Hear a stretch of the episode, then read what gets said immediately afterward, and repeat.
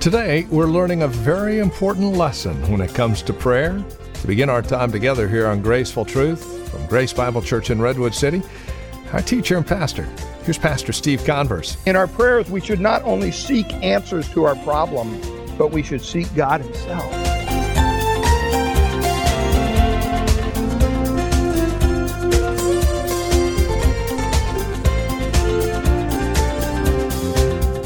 Testament examples of prayer. It's a marvelous illustration of what our prayer lives should look like and what really matters when it comes to prayer. Hello and welcome to Graceful Truth, the ministry of Grace Bible Church here in Redwood City, with our teacher and pastor Steve Converse. We're back in Second Chronicles chapter 20 today, beginning in verse 3, as we're looking at Jehoshaphat's prayer. It's an amazing prayer with some amazing truths wrapped up in it that you and I would do well to take a look at and mimic. Join us for today's broadcast of Graceful Truth now, our teacher and pastor, Steve Converse.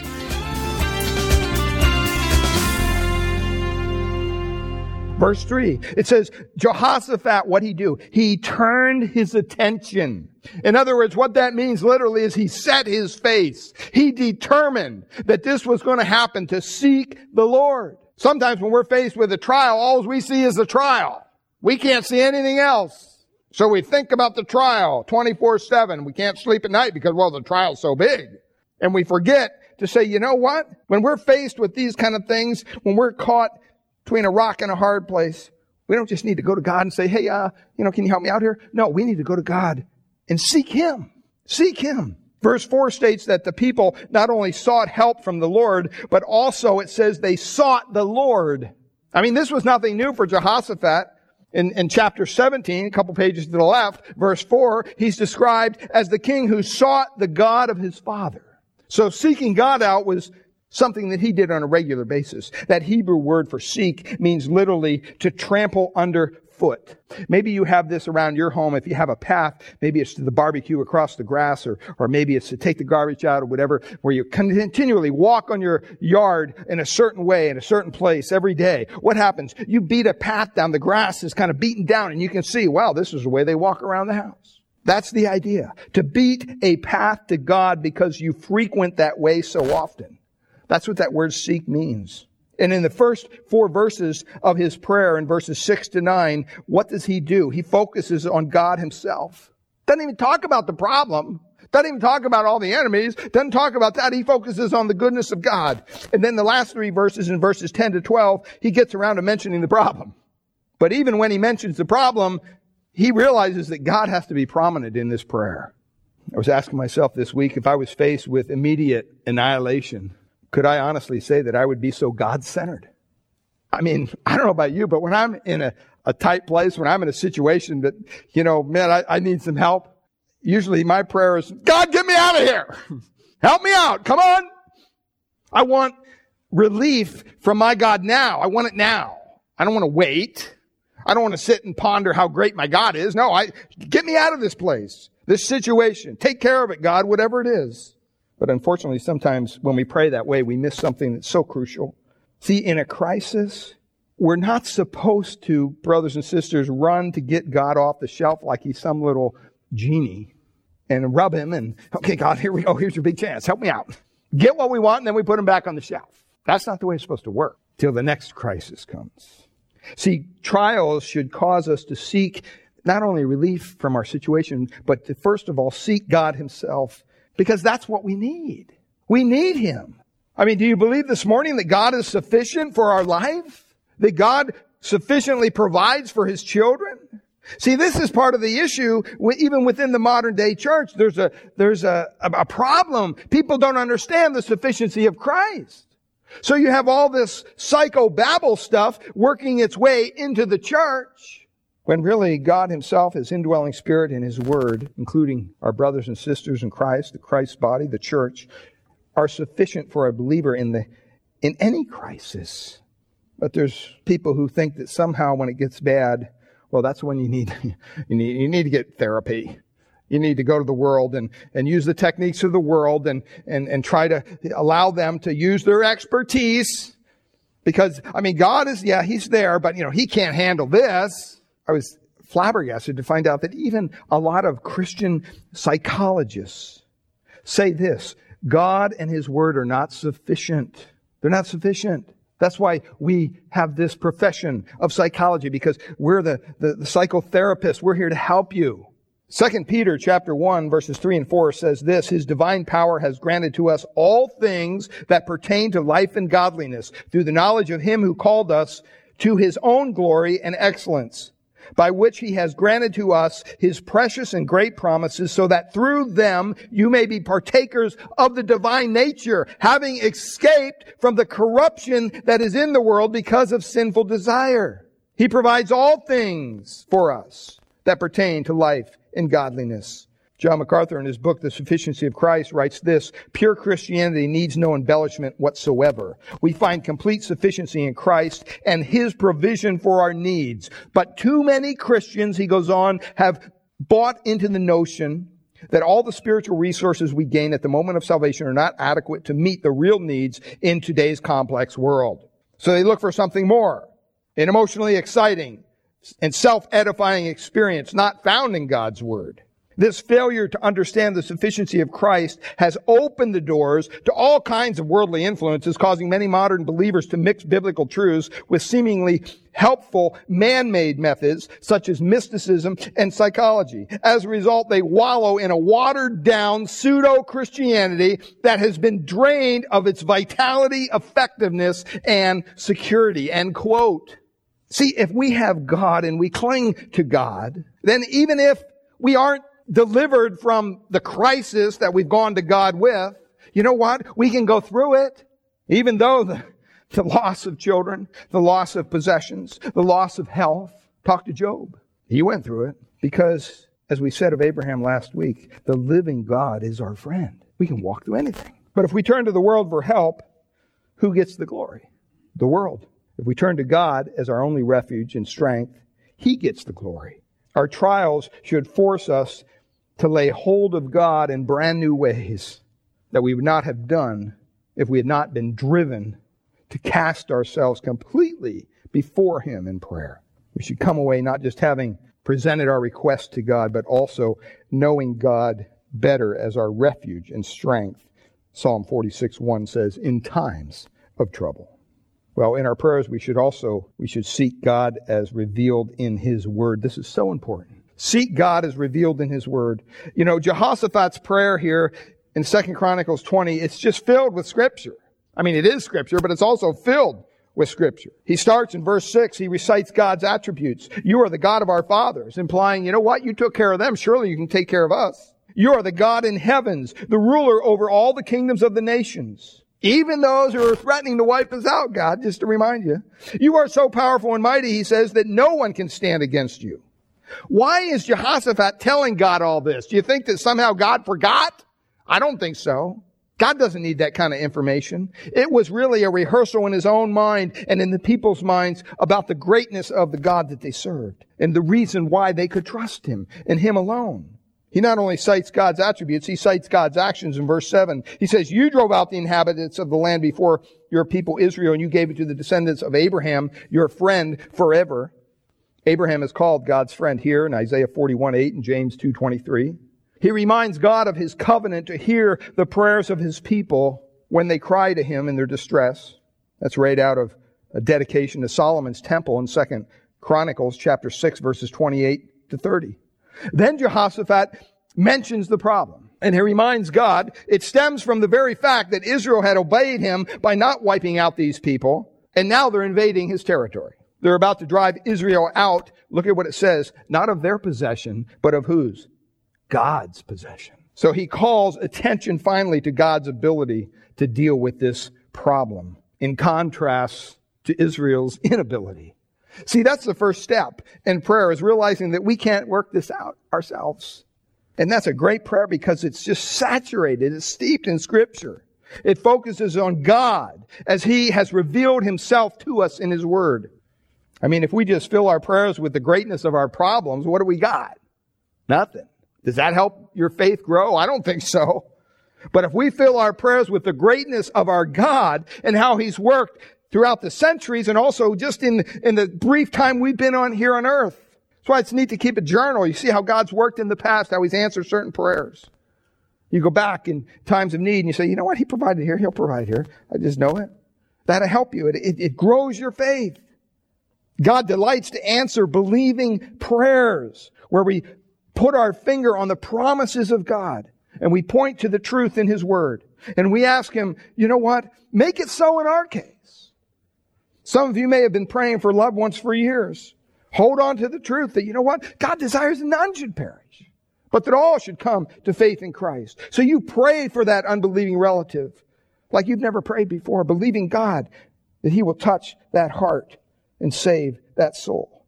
Our great need should drive us to prayer. Knowing our great God should direct our prayers. And the last point here this morning is faith in our great God should follow our prayers. Verses 14 to 30. As people here gathered at the temple in prayer, the Spirit of God came upon a prophet, it says in verse 14 there. And this prophet stood up and he encouraged them not to fear. And he assured them that God is going to undertake for them this battle and they don't even have to lift a finger. Now, if you know anything about God and, and the Old Testament and battles, that wasn't always the case. Okay. You can read about a lot of, of battles. My grandson loves the Old Testament. I think for that reason, everybody's always fighting, killing off people, all that kind of stuff. He's just into that stuff. Likes to see how God works through certain people and, and, and just is, is really into the Old Testament. When they heard this word through the prophet, it says there in verses 18, 19 that everyone fell down and they worshiped and then they stood up and they sang loud praises to God. Now remember, who's the king here? Jehoshaphat. Who called the prayer meeting? Jehoshaphat. What do you see here? I see humility in the heart of this king. Think about it. These are his people. He's the king of these people. He called the prayer meeting. Everybody's together and all of a sudden some Weisheimer stands up and, you know, starts spouting off. Oh, I'm going to tell you what. Wait a minute. I'm the king. He, didn't do that. See, he understood. No, you know what? God is speaking through this prophet of God. And he was willing to listen. See, if he had been prideful, filled with pride, he would have said, wait a minute, sit down there, pal. This is my meeting, not yours. Go home. I'm the king. Just to remember, just to remind you, I'm the one in control here. He didn't do that. He was humbled and he was willing to submit to God's word through this other man. See, that speaks a lot about ourselves sometimes. Sometimes we're unwilling to, to bend. We think that we got everything under control, and you know what? Just butt out. Don't be telling me how to run my show. That took some faith. But look at what he did. Based on the prophet's word of God, he submitted himself to it. He gets the people up the next morning. They march out to the battlefield. And who's leading them? Now remember, they have three armies coming against them. I mean, this is like the point of annihilation, right? Who's leading them? Oh, the choir. that makes a lot of sense. You know, I wonder if they're wearing choir robes and all that. I don't know. It's just kind of weird. I mean, if I was going to war, I don't think I'd put the choir on the front lines unless they sang really, really bad. Then maybe you just, you know, need them to get wiped out. I don't know. Maybe that's what he was thinking. I don't think so. They're singing these praises. That took some faith to go into battle with your front line consisting of a choir. And all of a sudden, God causes these enemy armies to begin to turn on one another. So that Israel, all they had to do was collect the spoil and celebrate the victory. I mean, this is a story that you couldn't really make up. I mean, this is just an incredible work of God's sovereign power working. Just incredible. Two things here in closing. Faith in God means being obedient to His word. Don't ever forget that. Faith in God means being obedient to His Word. See, this promise given through the prophet in, in verses 15 to 17 was one thing. The prophet could have stood up, said that, and sat back down, and they said, okay, let's get on with the prayer meeting. That guy's kind of crazy. He wants us to take the choir and go out and sing, you know. They could have done that. Believing and acting on what the prophet said was another. I mean, think about these singers. They were staking their very lives on the truthfulness of what this man of God, this prophet said, marching unarmed in the front of an army, singing praises to God against a powerful enemy that was no doubt armed significantly. And Jehoshaphat encouraged the people in verse 20. He says, Put your trust in the Lord your God, and you will, you will be established. Put your trust in his prophets and his word, and you will succeed. See, the evidence of their trust is seen in the fact that they kept marching. I mean, you have armies coming against them. And they're just out there singing, marching away. No weapons ready, nothing. You know what this is a picture of? It's a picture of our salvation. It really is. In salvation, you know what? We can't do anything. We can't do anything. God does it all. Verse 17 says, stand and see the salvation of the Lord on your behalf. That's what salvation is. I mean, even faith, we're told, is a gift of God. Ephesians 2, 8, 9. So that we cannot boast. 2 Timothy chapter 2 even speaks of repentance as something that God grants us. He says in verse 22 of 2 Timothy 2, so flee youthful, youthful passions and pursue righteousness, faith, love, and peace along with those who call on the name of the Lord from a pure heart have nothing to do with foolishness, ignorant controversies. You know that they breed quarrels.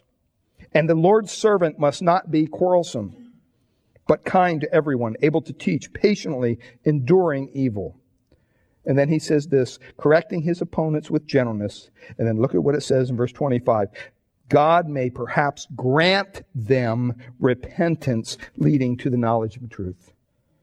And that they may come to their senses and escape the snare of the devil after which being captured by him to do his will. The only way we're saved is by faith. The only way that, that we can activate that faith is through repentance, which is a change of direction, a change of mind.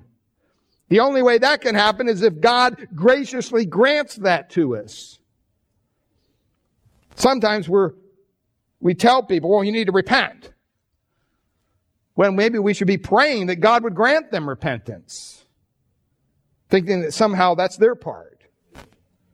We don't have a part in salvation. God saves us to the uttermost by His grace through faith. With that being said, our faith that lays hold of God's salvation is not just some intellectual assent. It's not just believing God is. It's not just saying, oh yeah, I believe. But you don't act on it. Saving faith is always obedient faith whenever it's talked about in scripture. Just as those singers went before the nation and demonstrated their faith by marching out into battle armed with only the songs of praise. So genuine faith in Christ as our Lord and Savior will be demonstrated in a life of joyful obedience to His Word. Faith that says, I believe, but does not result in obedience, I'm sorry, it's not saving faith. 1 John chapter 2 verses 3 and 4 says, And by this we know that we have come to know Him. Tell us, John, how? If we what? Keep His commandments. Whosoever says, I know Him, but does not keep His commandments is a what? Liar. The truth is not in him. But whoever keeps his word, in him truly the love of God is perfected. By this we may know that we are in him. Whoever says he abides in him ought to walk in the same way in which he walked. That's why we're called Christians, right? Little Christ. We, we follow the Savior. We walk the way he walked. When you see someone naming the name of Christ and their life is in shambles and dishonoring to God, that's cause for pause. That's where scripture says, you know what? You might want to be sure you're in the faith. Make sure that you're one of those overcomers. Make sure that you're persevering in the faith. It's not good enough to raise your hand in a service or walk down an aisle or say some silly sinner's prayer that we don't even find in scripture and then affirm those people say, well, now you're a Christian. Let's see what happens in their life. Let's see some obedience. Let's see some action to their words of faith. Because God always rewards those who put their faith in Him. It never fails. Those who trust and obey His word, He always rewards them. Now, I'm not saying that He gets you out of the fix that you're in. I'm not saying that He takes all the problems away. I mean, think of some of the martyrs. They went to their, their graves trusting God, living obediently, and they got their heads severed from their bodies. There are many who have trusted God and, and lost their lives. But you know what? This earthly life is not the final chapter, beloved. All who suffer loss for Jesus will be richly, the scripture says, rewarded in heaven, or God is a liar. And so we always want to be spiritually enriched through our trials. And if we recognize our great need, we need to pray to our great God and we need to trust in Him and in Him alone, not in the arm of flesh. Hudson Taylor was a great missionary in inland China. And he went through just horrendous trials and difficult circumstances. He lost his wife and at least one child in death. His own life was often in danger. He used to say this, it doesn't really matter how great the pressure is, it only matters where the pressure lies. See that it never comes between you and the Lord. Then the greater the pressure, the more it presses you to his breast. Isn't that incredible? Corrie ten the author of The Hiding Place, survived all the horrible German concentration camps. People used to walk up to her and say, Wow, you have such an incredible faith. What a great faith you have. And she'd say, No, it's not my faith. It's what a great God I have. See, we should be willing to join Jehoshaphat and reject all these self-confident, self-esteem garbage that's coming in into the church and say, you know what? God, we're powerless and we don't know what to do. But our eyes are on you. We're seeking you with our whole heart. Our great need should drive us to prayer and faith in our great God. Father, we thank you for this morning. Lord, we pray that we would be reminded of this great truth. Lord, I know that personally speaking, my own prayer life isn't what it should be, but Lord, you've definitely spoken to my heart. And Lord, we need to be more reliant on you and less reliant on ourselves. Father, let's start believing God to touch those uh, lost family members. Let's start believing God as a church to touch this community, that you would begin to grant repentance even to our neighbors. Lord, that they would show a divine interest in our fellowship here on Sundays. Lord, we pray even for the, the radio ministry each week as it goes out over the airways across the Bay Area. We don't know who's listening to that, but Lord, you do. And Lord, you're perfectly able to take that word of truth that's spoken through your, your word and Lord, to, to magnify it in the ears of those who will come to you. Father, we, we know that all these things have to come under your sovereign rule. But Lord, you tell us to, to pray, to come and to intervene and to ask you to work in ways that only you can. And so, Father, I pray that you would broaden our impact upon this community, that many would come to know the Savior. Lord, we pray for the evangelism team that goes out even this afternoon. Lord, that you would grant them wisdom and insight and a passion for the lost and be used of God to communicate the glorious gospel of Christ with those who he may bring across your path. Father, we pray for them. We, we ask that you would just grant them your favor, and Lord, that we would see fruit as a result of that. We thank you for your grace and your mercy. Thank you for a full service today. And Lord, we thank you for all that we've seen and heard. Pray for anyone here this morning who may have yet to put their faith, their trust in Christ. Lord, we know that salvation is a work of you, but Father, we, we still are called to believe in the gospel, in your Son, and the sacrifice that he made on our behalf. And so, Father, we pray that you would grant them that belief, you would help them even in their unbelief. Thank you and we praise you. In Jesus' precious name, amen. Well, thank you for spending time with us here today on Graceful Truth, the ministry of Grace Bible Church here in Redwood City. It's our prayer here at Graceful Truth that God would reveal His grace to your hearts through the teaching of His Word each week. And we trust you're currently involved in a Bible teaching church in your area. If not, we'd love to have you come and visit us here at Grace Bible Church in Redwood City. We meet each Sunday morning for our praise and worship service at 10 a.m. We offer nursery care and Sunday school classes for our children up to grade 5. And if you would like to encourage us here at Graceful Truth, please give us a call at Grace Bible Church here in Redwood City. Our phone number is 650 366 9923. That's 650 366 9923. We meet at 2225 Euclid Avenue here in Redwood City. Directions are on our website, gracefultruth.org, or again, simply call 650 366 9923. That's 650 366 9923. And again, we'd love to have you join us for worship. Simply call for directions or go to our website, gracefultruth.org. While you're at our website, make sure to check out the resource materials available from us here at Graceful Truth, including past programs of Graceful Truth that you can download for free. gracefultruth.org is where to go. If you're writing to us, our address is 2225 Euclid Avenue. That's 2225 Euclid Avenue. We're here in Redwood City. The zip code is 94061. And again, our phone number is 650 366 9923. That's 650 366 9923. We thank you for spending time with us today and trust we'll see you next week at this same time for another broadcast of Graceful Truth with Pastor Steve Converse.